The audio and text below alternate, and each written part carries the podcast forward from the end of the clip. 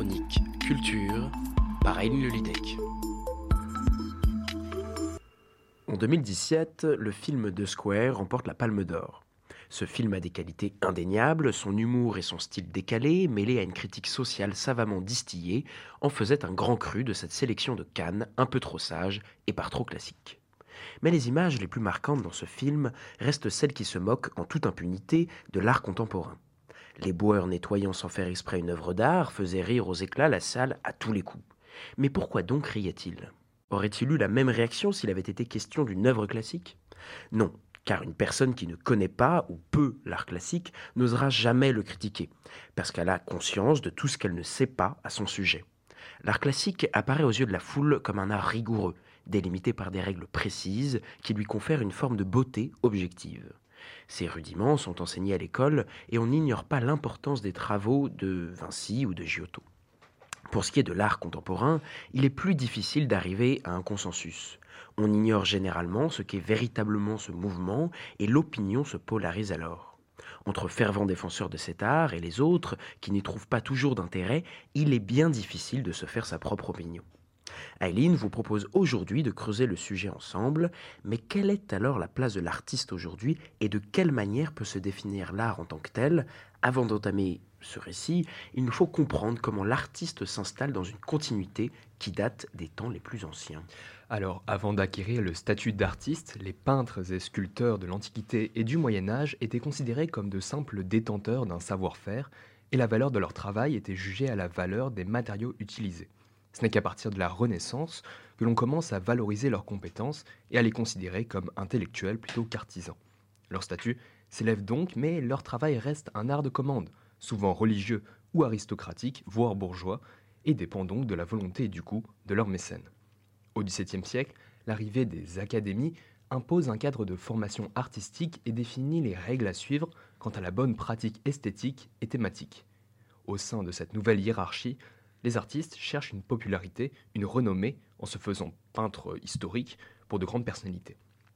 Au XIXe, les artistes comme Gustave Courbet et comme ceux ayant participé au Salon des refusés de 1863 en France sonnent le glas de la révolte contre les institutions.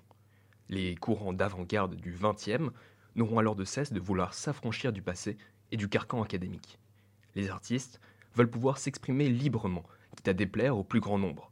Le mythe de l'artiste maudit apparaît, vu comme un génie incompris, il meurt dans la pauvreté sans avoir pu connaître la gloire de son vivant. Les modernistes, puis après eux les artistes contemporains, poursuivent dans cet esprit de liberté et vont même encore plus loin, c'est l'originalité à tout prix. Il faut absolument faire différemment, qu'en est-il réellement aujourd'hui? Une chose saute aux yeux aujourd'hui, les artistes actuels refusent systématiquement les médiums classiques. Alors, ni peinture ni sculpture, ils présentent leur travail comme des installations hybrides. Une des caractéristiques de l'art actuel est en effet le décloisonnement et le mélange des genres, des styles, des matériaux. De plus, l'art a depuis quelques décennies déjà le droit d'être immatériel, voire invisible. Certains artistes ne produisent ainsi plus d'objets mais des performances qui se rapprochent du domaine de l'événementiel. D'autres veulent toucher de nouveaux sens, on parle alors d'art sonore, tactile ou olfactif. Certains artistes restent dans le domaine du visuel, mais expérimentent les nouvelles technologies comme la réalité virtuelle, l'impression 3D, l'intelligence artificielle, les biotechnologies. C'est la naissance de l'art numérique. Mais alors, quel est le but de toutes ces nouvelles pratiques? Arriver à des créations totalement inédites, du jamais vu. Cette course à l'originalité, voire même parfois au scandale amorcé par les avant-gardes historiques, est donc toujours présente. La différence est qu'aujourd'hui, elle est attendue par des spectateurs avides et consommateurs de cette originalité, et en plus de cela, valorisée par le marché toujours plus divers et rapide. Un autre point commun que les artistes d'aujourd'hui partagent avec les avant-gardes est d'être de leur temps. Les noms donnés aux différents courants tels que l'art moderne, les modernistes, l'art contemporain et maintenant l'art actuel en sont autant de démonstrations. Tout comme leur aîné, les artistes actuels se préoccupent de ce qui se passe en ce moment, de ce à quoi ils sont confrontés au quotidien. On observe donc certaines récurrences dans les thématiques des œuvres contemporaines, telles que l'environnement et l'écologie, les crises politiques et sociales, le rapport au corps et ses composantes, la spiritualité et l'identité l'inclusion notamment des femmes, des personnes ayant un handicap et des minorités ethniques.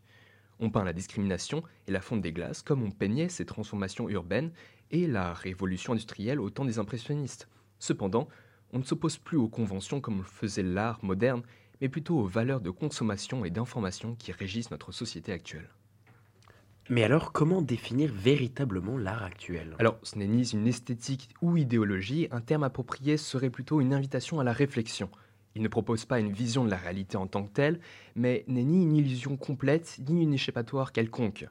L'enjeu maintenant pour l'artiste est plus que complexe. Comment, dans un marché mondialisé, se distinguer de la masse, avoir une véritable originalité lorsqu'on est de plus en plus concurrencé les métiers artisanaux et créatifs regagnent du terrain et de nombreux cadres carriéristes abandonnent tout pour vivre de leur passion. Les artistes n'ont donc plus le monopole de la créativité ni même de l'innovation, et encore moins celui de la liberté de choisir sa vie. Le problème se complexifie encore davantage. En effet, qui dit artiste dit aussi critique, collectionneur et musée. Au temps des académies, il y avait des règles à respecter en matière d'art, et le critique les utilisait pour émettre son jugement. De nos jours, il n'y a plus de critères car on revendique une liberté artistique totale. Donc comment juger? Même les institutions muséales n'osent plus prendre position dans l'attribution de la valeur artistique et préfèrent se référer à des sources sûres. Cela se voit notamment à travers les organisations d'exposition blockbusters qui sont elles largement médiatisées. En exposant des artistes déjà reconnus, les musées touchent un public plus large et espèrent ainsi récolter un maximum d'entrées. Mais l'artiste reste-t-il donc décideur aujourd'hui? Si certains artistes actuels refusent d'être associés de trop près avec un système capitaliste, en sont-ils pour autant désintéressés? Autrement dit, existe-t-il encore des artistes bohèmes? Dès le début du XXe siècle, certains courants comme euh, Dada et certains peintres comme Duchamp, Picabia et plus tard Warhol affichent une désinvolture parfois cynique à l'égard de l'art et de l'argent. Plus proche de nous, Ben joue aussi sur la confusion des genres. Il assume en effet une possible illégitimité de son travail en reproduisant un code barre et en écrivant en dessous Est-ce bien de l'art Il n'hésite pas non plus à commercialiser ses phrases chocs sous forme de produits dérivés et rentre ainsi dans le jeu de la consommation de masse. Un art actuel ouvert au grand public ne le banaliserait-il pas au final? Quel est le futur de l'art et de l'artiste? Alors au-delà du fait qu'ouvrir l'art actuel au grand public permettrait de nourrir l'imaginaire collectif, voire de le guérir, il permettrait aussi d'enrichir l'imaginaire artistique. Grâce à un regard neuf et à des commentaires originaux, le grand public soulève en effet de nouvelles problématiques très intéressantes pour la création artistique et son développement.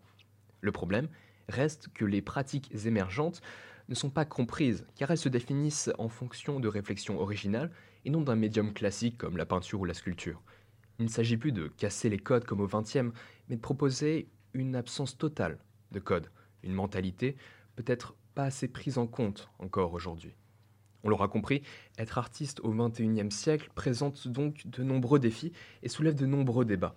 L'art actuel provoque des rejets tout tant qu'il l'éveille, il fait prendre conscience des menaces qui nous entourent et des possibilités qui s'offrent à nous dans l'avenir. Mais finalement, n'est-ce pas le propre de l'art que de susciter de tels remous et de telles passions?